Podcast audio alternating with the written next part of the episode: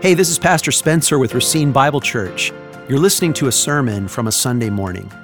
On Christ, the solid rock I stand. His oath, His covenant, and His blood support me in the whelming flood. I love that song. I love that arrangement with the cello and the flute and the piano, and we praise Jesus for His faithfulness to us.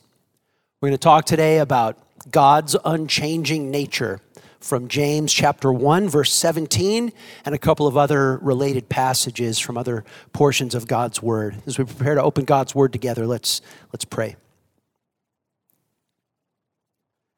Lord God, as we open your Word, we humbly and boldly, in the name of Christ, ask that you would lead us to the best of all possible outcomes. The learning of knowledge can merely lead to arrogance, but the learning of your truth can also lead to great affection. Oh God, guard us from the former and graciously grant to us the latter, that our love would blossom and grow in the Lord Jesus Christ. Amen. Everything around us is changing all the time. I don't know how many times things have changed in the last several weeks, the last couple of months.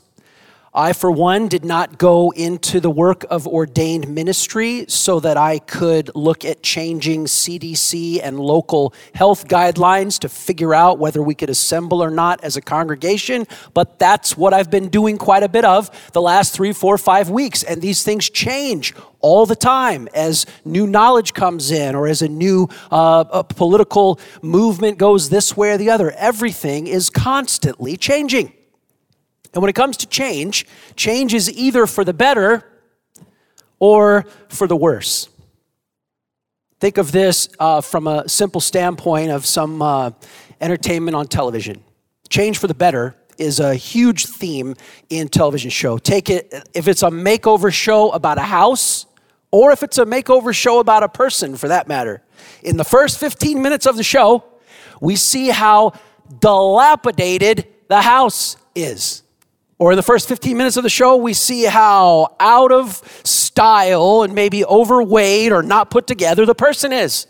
And then we have a program with this and that, the other thing. And then in about the last six minutes of the program, they cue the emotional, uplifting music. And then we get to see the wonderful transformation because everything has changed for the better.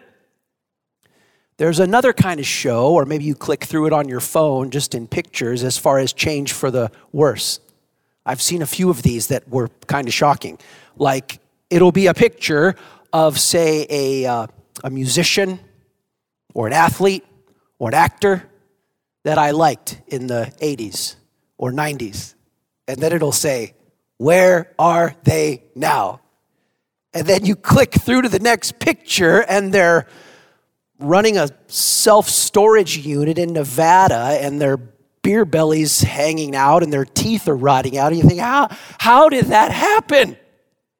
Change is always for the better or for the worse. Now, both of these are inconceivable when it comes to God. If God were to change for the better, this would mean that he wasn't perfect before that change. And if God were to change for the worse, this would mean he would no longer be perfect after the change. His little book, it's a good little book called The Attributes of God. Arthur W. Pink says, God cannot change for the better, for he is already perfect. And being perfect, he cannot change for the worse. Altogether unaffected by anything outside of himself, improvement or deterioration is impossible. He is perpetually the same in all of his glorious perfection. To say that God does not change is to say that he is immutable. Mutation is negated. He undergoes no mutations, no developments, no evolution, no improvement, and no deterioration of change for the worse. He's utterly consistent in his nature. And so we'll look together at this spot in James chapter 1 where James emphasizes this. He says in verse 16, Do not be deceived, my beloved brothers. And then he says in verse 17, Every good and perfect gift is from above, coming down from the Father of lights, with whom there is no variation or shadow due to change. Of his own will, he brought us forth by the word of truth, that we should be a kind of firstfruits of his creatures. It says there in verse 17 that with God, there is no variation or shadow due to change. There is no shadow of turning with God. A couple other scripture references here. In Malachi chapter 3 and verse 6, God says, For I, the Lord, do not change. Therefore, O children of Jacob, you shall not be consumed. You see, the context there is that God's people have changed for the worse. They have failed. They haven't kept their word. They've broken covenant. And yet God says, For I am the Lord, and I do not change, therefore you're not consumed. In other words, God is still steadfast in his commitment to love and forgive his people. Or listen to how it's put in Psalm 102, verses 25 through 27. Of old you laid the foundation of the earth, and the heavens above are the work of your hands. They will perish, but you will remain. They will all wear out like a garment. You will change them like a robe, and they will pass away, but you are the same, and your years have no end. God is utterly the same, utterly consistent, utterly reliable. There's no shadow of turning with God. So as we look together at James 1:17 and consider this topic of God's immutable nature, let's ask a few questions of this verse and about this sort of whole subject that's before us doctrinally. First, what does this verse, James 1:17, what does it mean in the argument of his epistle here? Because after all, there, there are so many ways we could go with this subject of God's unchanging nature. But we have to start right here in our source material and do a, do a solid interpretation of what this verse is saying in its context so that we don't just launch into sort of speculating about this and that and the other thing. Well, James is trying to help people, just like any faithful Bible teacher or pastor is trying to help people through teaching the Word of God. And James is trying to tell his people uh, how to handle trial, how to overcome temptation, things like that. And what James is emphasizing here is how the character of God is the help that people need. In other words, the undivided nature of God is especially important in James' exhortation to the people to whom he's writing. If you look up at verse uh, 6, or verse 5, he says, Pray to God for wisdom. Ask God for wisdom, he says in verse 6. But he says, Ask in faith. Verse 7 For the person that doesn't ask in faith must not suppose he'll receive anything from the Lord because he's double minded and unstable in all of his ways. You see, it's the instability of the human heart that is to be fixed by the stability of the divine nature. God gives generously, God cares for his people, and there's no shadow of turning with God. We can trust him. It's a very Christian instinct to relate the solution to our problems to the nature of Christ, to the nature of God. And so God's character being unchanging helps us. In verse 17, he says, Every good and perfect gift comes from God. And then he says in the middle of verse 17 that there's no variation or shifting shadow with God. So 17a is about the goodness of God, 17b is about the immutability of God. And then verse 18 gets into the doctrine of regeneration that God brings us forth by his word of truth. The goodness of God, the immutability of God. And then verse 18 says, the maybe the primary way that God shows us his goodness is giving us the gift of regeneration. And the gift of regeneration is when the unchanging God changes you in a way from which you can never be changed back. Once you're born again, you're born again forever. So here we're on the character of God and the gifts of God. There's a what, a why, and a who. What is what God does for us. That's important to know. Why is why does God do what he does? And the answer is who? Because of who God is.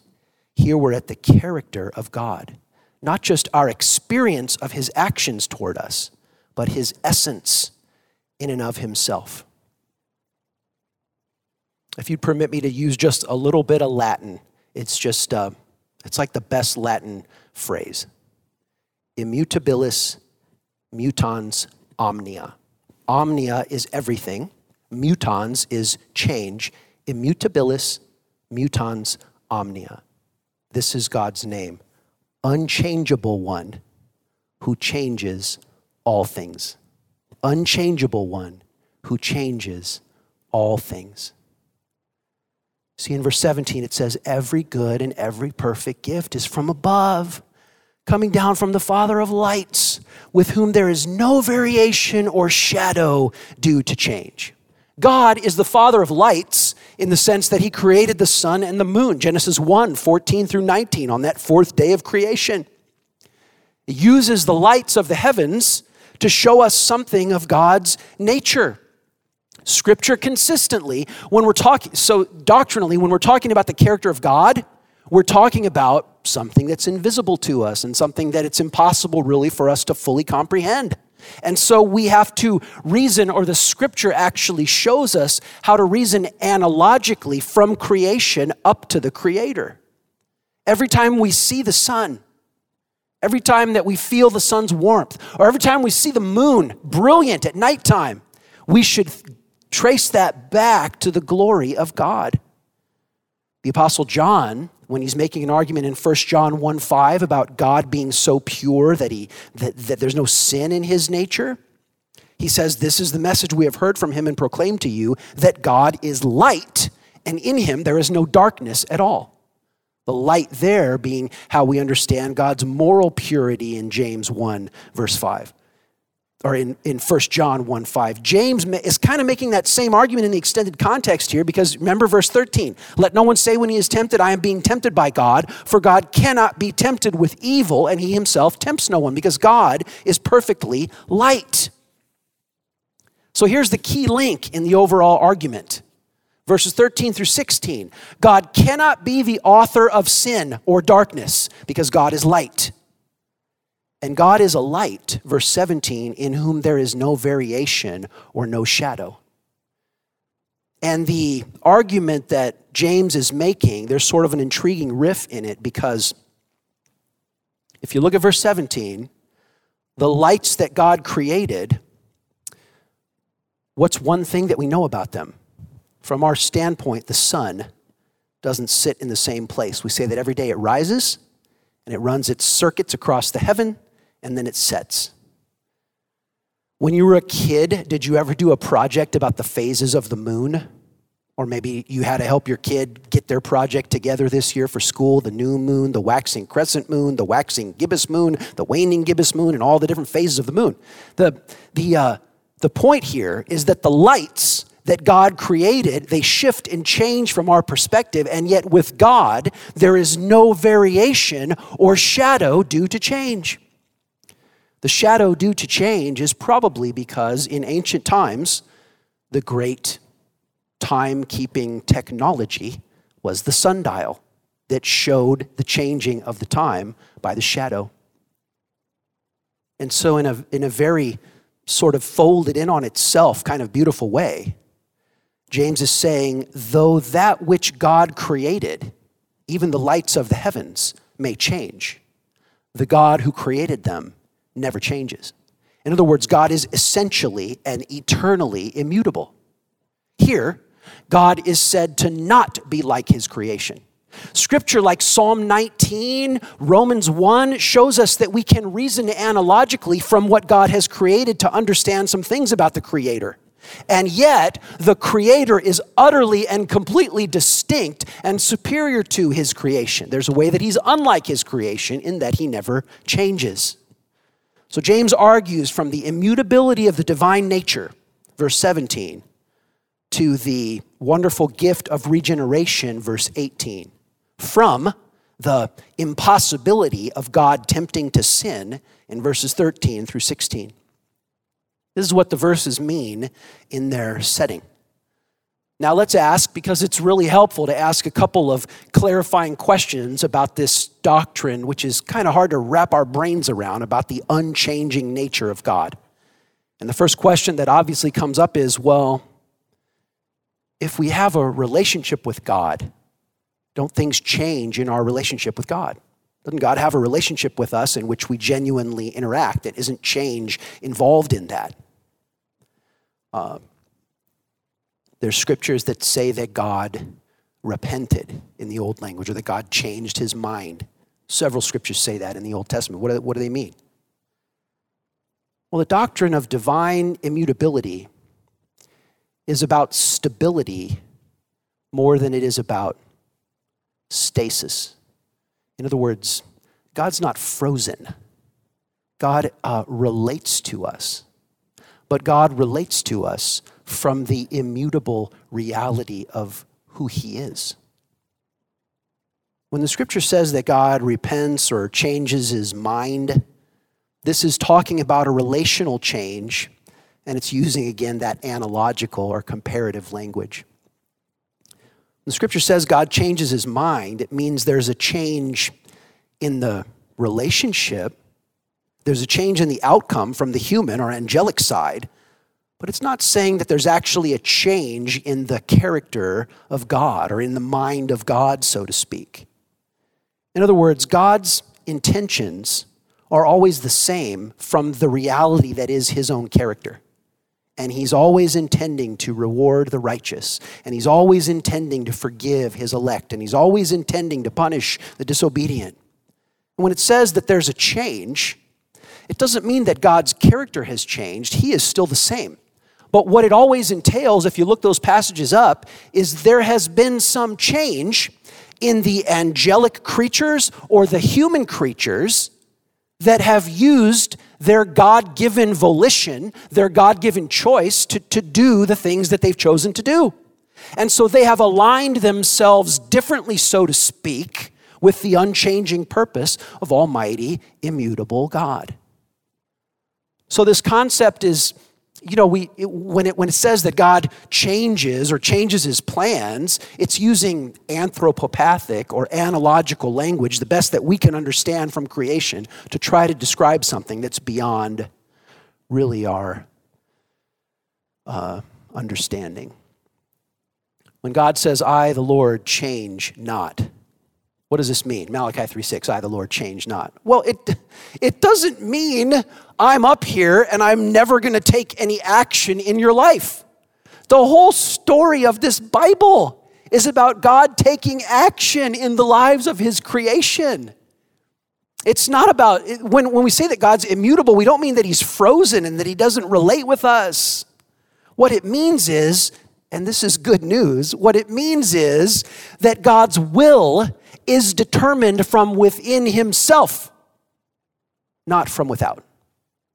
God is saying, I'm the Lord, I change not. He's saying, My character and my actions are ever determined from the perfection of my own unchanging holy nature. God loves us, and God interacts with us. But the fact that God loves us certainly does not mean that God can be wounded or injured or changed by us.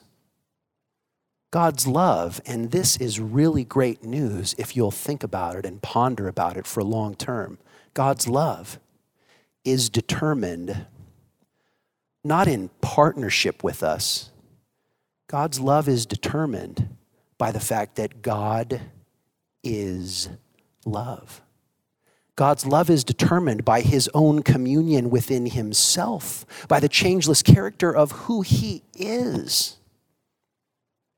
And if you trace that out, I will maybe in just a couple of minutes, you'll see how that makes our salvation secure in a way that thinking we do half of it and he does half of it would be utterly insecure. But our doctrinal categories here are that God is immutable. The other word is that God is impassible and the other word is that God is eternal or non temporal. God is immutable. God is immutable means that since God is perfect, he does not change. God is impassible. That means since God is perfect, God cannot be changed by other beings or external forces. What he does is the expression of his own eternal character. And when we say that God is eternal or God is non temporal, it means that since God is perfect and does not change, with God there is no past and present and future. He is the eternal I am. So, if we've seen a little bit of what this verse means in its context, and we've asked many other questions we could ask, but we've asked a little bit and a couple of questions about how, uh, what does this mean doctrinally, let's ask another question How does God's unchanging nature change us? This is sort of the application question. And when we're studying the Bible and when we're studying doctrine, we want to get the Bible right in its, in its context and interpretation. We want to get the doctrine right objectively from what it means. And then the, the last thing maybe that we do is we ask this a little bit more subjective question like, how does this change me? So let's ask this question finally How does God's unchanging nature change us? Three answers to the question. Number one, it lifts us up in worship. It lifts us up in worship. Because God is unchanging, we worship. Racine Bible Church, worship grows hotter and higher the more we understand the nature of God. Uh, high emotion and high passion in worship is it's not like that is the fire and, and Bible teaching and doctrine is the water. High emotion and passion is the fire, and the Bible teaching and the doctrinal knowledge is the gasoline and the wood and the fuel. And the more we understand about God, the higher and the hotter is our worship. When we talk about God, we are talking about the one whom we can never comprehend we can apprehend true things about God. That's why I'm trying to teach you in these moments. We can apprehend true things about God, but none of us can ever comprehend Him.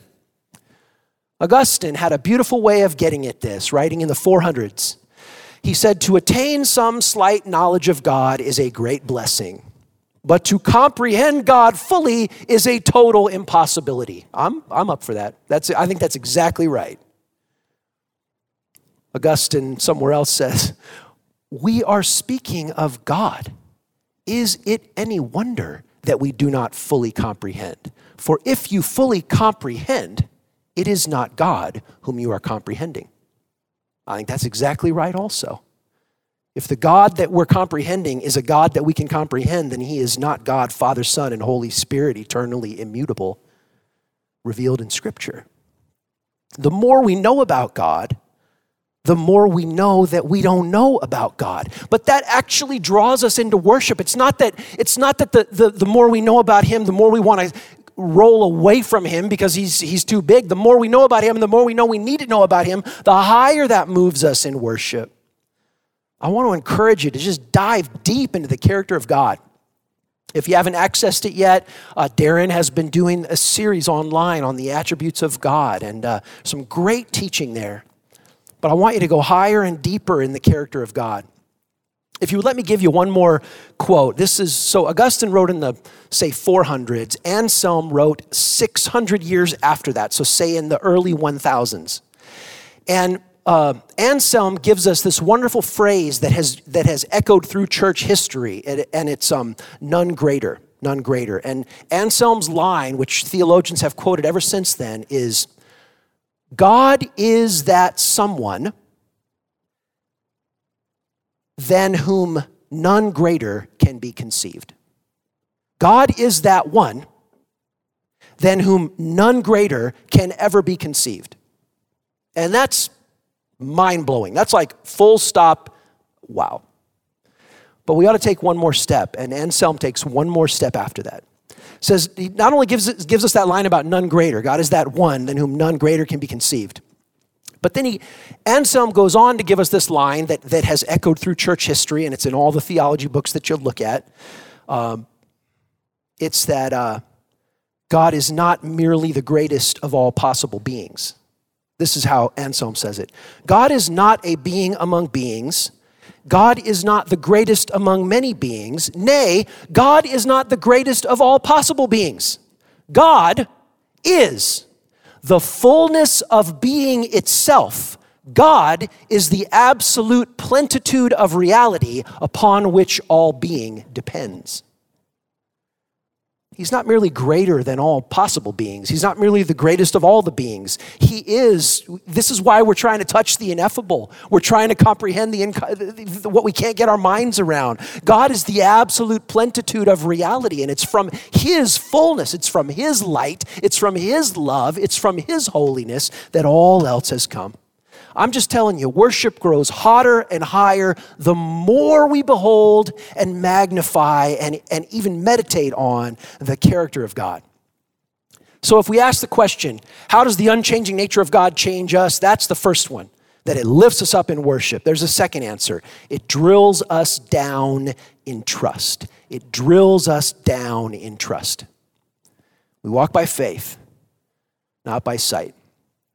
To enter into the Christian life is to say, I have trusted Jesus.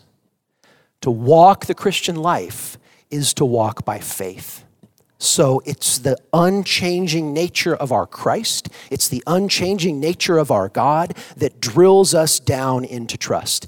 Think of it like this the immutability of God is like a silk thread that runs through all the other attributes, which are so many other gems. God's immutable nature is why we find him so utterly and completely trustworthy. God's justice is unimpeachable. It will never turn to injustice. God's righteousness is incorruptible. It will never turn to unrighteousness. So, believer, you can trust Him in this unjust, unrighteous world. God's wisdom is unfailing. It'll never turn into ignorance. God's knowledge is inexhaustible. There's never something that He has to scramble and figure out. Therefore, believer, you can trust Him. Though your plans are, are, are uncertain, you can trust Him. God's mercy never fails. God's love endures forever because God is immutable. Therefore, we can trust Him. Trust the Lord. Listen to this, church. Psalm or Deuteronomy 31, verses 6 and 8. Be strong and courageous. Do not fear or be in dread of them, for it is the Lord your God who goes with you. He will not leave you or forsake you. The Lord your God will be with you. He will not leave you. He will not forsake you. You can have a confident trust as you walk through life because the God who has promised to be with you is the unchanging, eternal God. Psalm 62, verses 1 and 2. For God alone my soul waits, for from him comes my salvation. He alone is my rock and my salvation, my fortress, I shall not be shaken. Everything in life shakes around us, or we drill down deep to trust in God so that we say, I have a fortress that cannot be shaken. I have a foundation that won't crumble like everything else in the world. We drill down deep when we trust the unchanging character of God. One more reference Isaiah 43, verses 1 and 2. But thus says the Lord, He who created you, O Jacob, who formed you, O Israel, fear not. I have redeemed you. I have called you by my name, and you are mine. When you pass through the waters, I will be with you. And when you go through the rivers, they shall not overwhelm you. The God who promises to be with you, the God who says, even when you are in a flood, it will not overwhelm you. The God who makes that promise is the immutable, unfailing God, so you can trust him. The unchanging nature of God changes us in that it lifts us up in worship, it drills us down in trust, and number three, it surrounds us with the security of salvation. It surrounds us with the security of salvation because God is unchanging. We have a salvation that nothing can steal from us. Jesus says, They're mine. The Father has promised to save them, and no one shall snatch them from his hand. We have an eternal life. This is eternal life. John 17, 3, that they may know thee, the only true God, and Jesus Christ, whom you have sent. We have an eternal life that gives us a joy that nothing can diminish. So many conditions change down here for the better or for the worse, and they make us happier or sadder. We have an eternal life that is a joy that nothing can touch. The security of salvation is the good news that God's love is determined by God. I hope you get this. If God's love was determined in concert with us, if my salvation depended half on Him and half on me, then my salvation would be half secure because God's all good, and my salvation would be half completely insecure because I'm no good. And that half would ruin the whole. But the good news is that God's love is not determined in concert with us. God's love is determined by his own perfect communion within himself, that he has set his love upon us from before the foundation of the world. Because his love in salvation is as immutable as his own eternal character. There's no variation or shifting shadow. In a poetic way, Song of Solomon says that his love is as strong as death and many waters cannot quench it.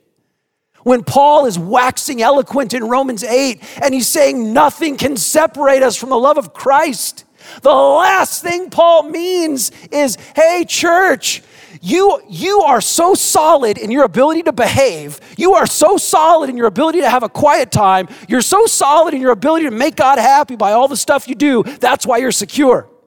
The only reason that it's true that nothing can separate us from the love of God is because the love of God is a function from the heart of God, not from our own earning.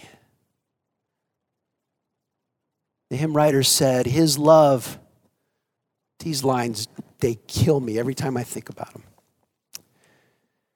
His love no end nor measure knows, no change can turn its course eternally the same it flows from one eternal source.